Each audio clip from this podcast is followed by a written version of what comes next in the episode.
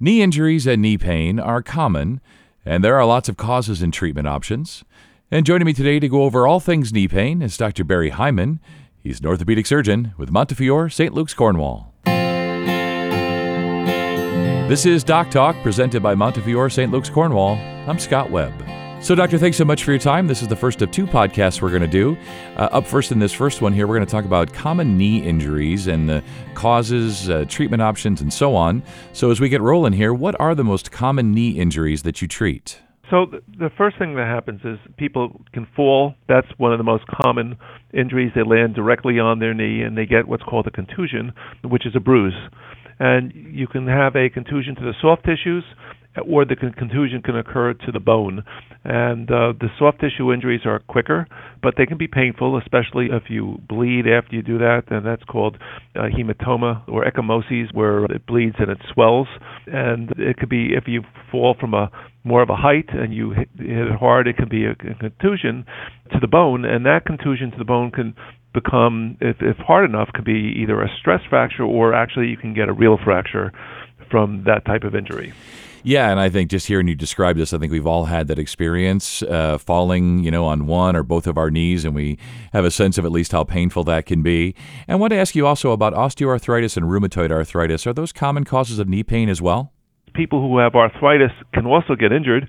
They have underlying pain in their joints, and they can also get injured as well. And sometimes it's confusing when somebody who has arthritis to begin with gets injured. You don't know if the pain is from the arthritis or the pain is from the injury itself.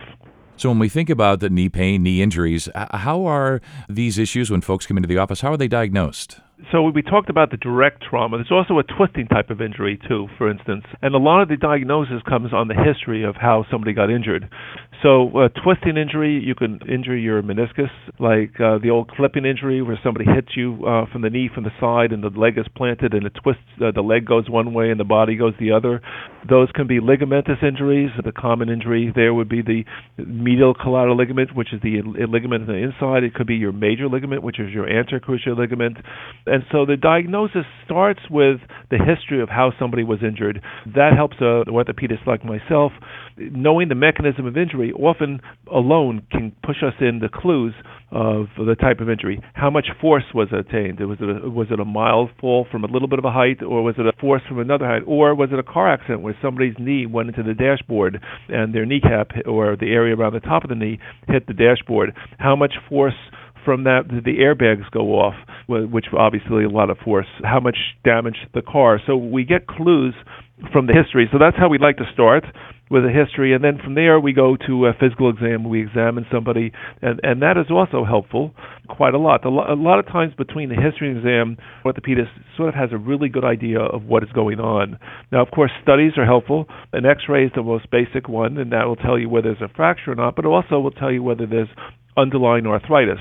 But again, if somebody has arthritis to begin with but didn't have the pain beforehand, we sort of know that pain is not from the arthritis, it's from that injury uh, that occurred. And then obviously an MRI is a great study to get, which gives us even more information.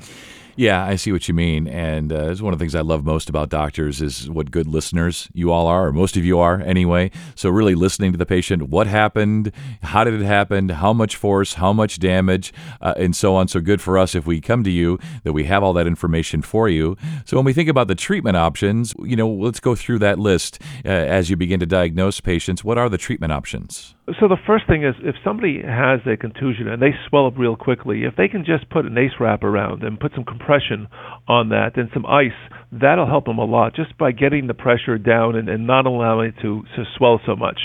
So that's a very basic thing. Elevation, sometimes just lifting the leg up a little bit when you're doing that compression can again get the fluid away from that area of the joint, and that fluid slows things down. So that's one of the most basic treatments.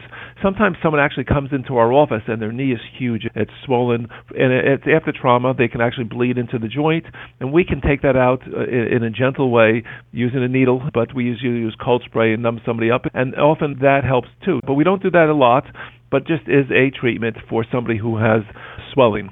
Now, if it's something that's more than that, obviously, if you have a fracture, enough trauma to have a fracture or a broken bone, there is non-operative treatments and operative treatments for that.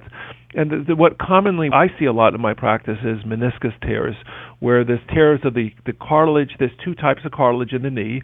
There's the articular cartilage, which is the shiny stuff at the ends of the bones, and all joints have that. But the knee has a set of cartilage called the meniscus, which is like a washer inside the knee. And unfortunately, for a lot of people, that's a common injury where they can twist and tear that. And only a small percentage of people will get better without a surgical approach, without arthroscopic surgery which is a very easy procedure generally. Uh, for a lot of people, it's only a 15 minute procedure, and you just remove a little piece of that tear, and then the symptoms go away. Yeah, it's interesting. I, I just uh, hosted one recently and uh, had someone like yourself on, similar area of expertise, and he was talking about, well, you know, the meniscus is uh, sort of the shock absorber of the knee, and when there's an issue, we can just go in there and trim, you know, trim some out. And I sort of joked with him how sort of easily and freely doctors speak about things like that. When we patients hear, like, you're going to go into my, my knee and you're going to trim some of my meniscus, you know, but for you, that's probably just uh, all in a day's work, right? If you do hundreds a year, it, it sort of is. But I, I like to sort of talk about someone like whose nail, like you sort of do something the nail peels off a little bit. It's really painful. You take a nail clipper and you just take off that nail and the pain goes away um, and you're fine. It's as simple as that because the knee joint is, is very tight, and it's like also I use like a door jamb. If if you put a piece of paper in the door and try to shut it, it doesn't shut. But if, all you have to do is take a little piece of paper out, the door shuts. And so it's a very little piece of meniscus that can actually get in the way, that can cause a lot of trouble and a lot of pain. And removing that little piece sometimes helps.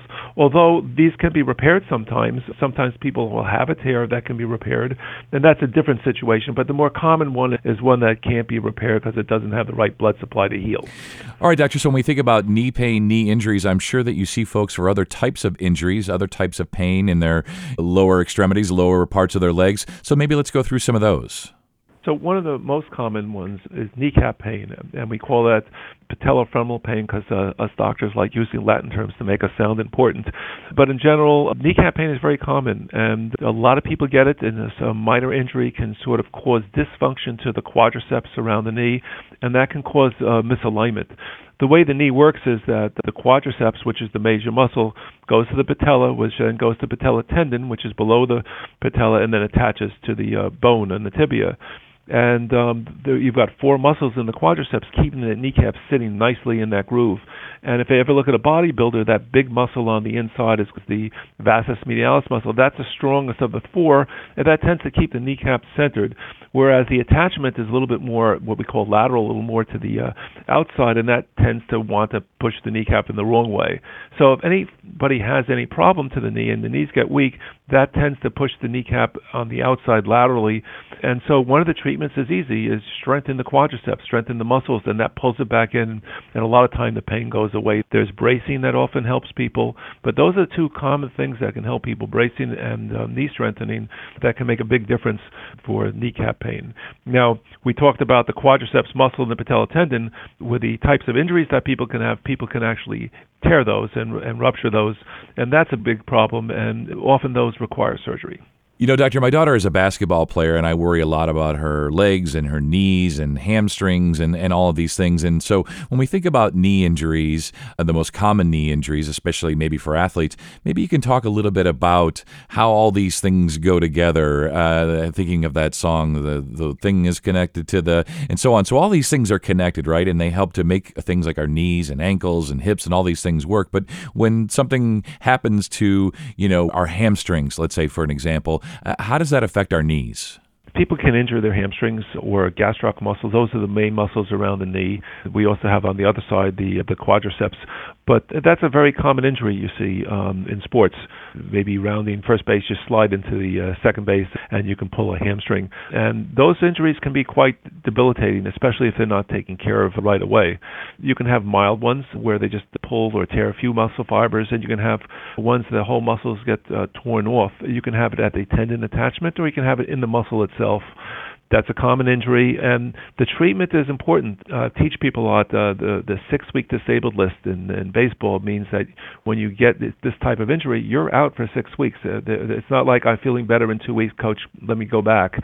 They know from experience that it's going to take about six weeks for something like this to heal, and maybe longer. And people need to rest it for a period of time. Now they can do some stretching of the muscles a little bit during that time, and then as you start to get better, start some early strengthening as long as there's no pain. But that can be a a, quite a debilitating injury. However, even worse so if you don't rest it enough and start to go back before it's healed, then you're even out for longer. And this has been really educational today, Doctor. And as I mentioned, we're going to speak again about the swollen knee. But as we wrap up here, what are your final thoughts, takeaways about knee pain, knee injuries, and how you can help folks?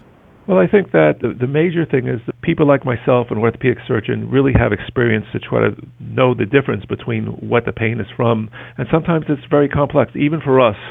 So if it hasn't gotten better within a, short period of time, it's a very reasonable option to go see your orthopedist and let them help you with finding a solution to the problem. Yeah, that's perfect. You know, reach out to your primary, maybe get a referral, see an orthopedist. That's perfect. So, again, thanks for your time today. I'll talk to you soon and you stay well. Thank you very much. And visit montefiore.slc.org for more information. And if you found this podcast to be helpful, please be sure to share it on your social channels and be sure to check out all the other Doc Talk episodes. This has been Doc Talk, the podcast from Montefiore St. Luke's Cornwall Hospital. I'm Scott Webb. Stay well.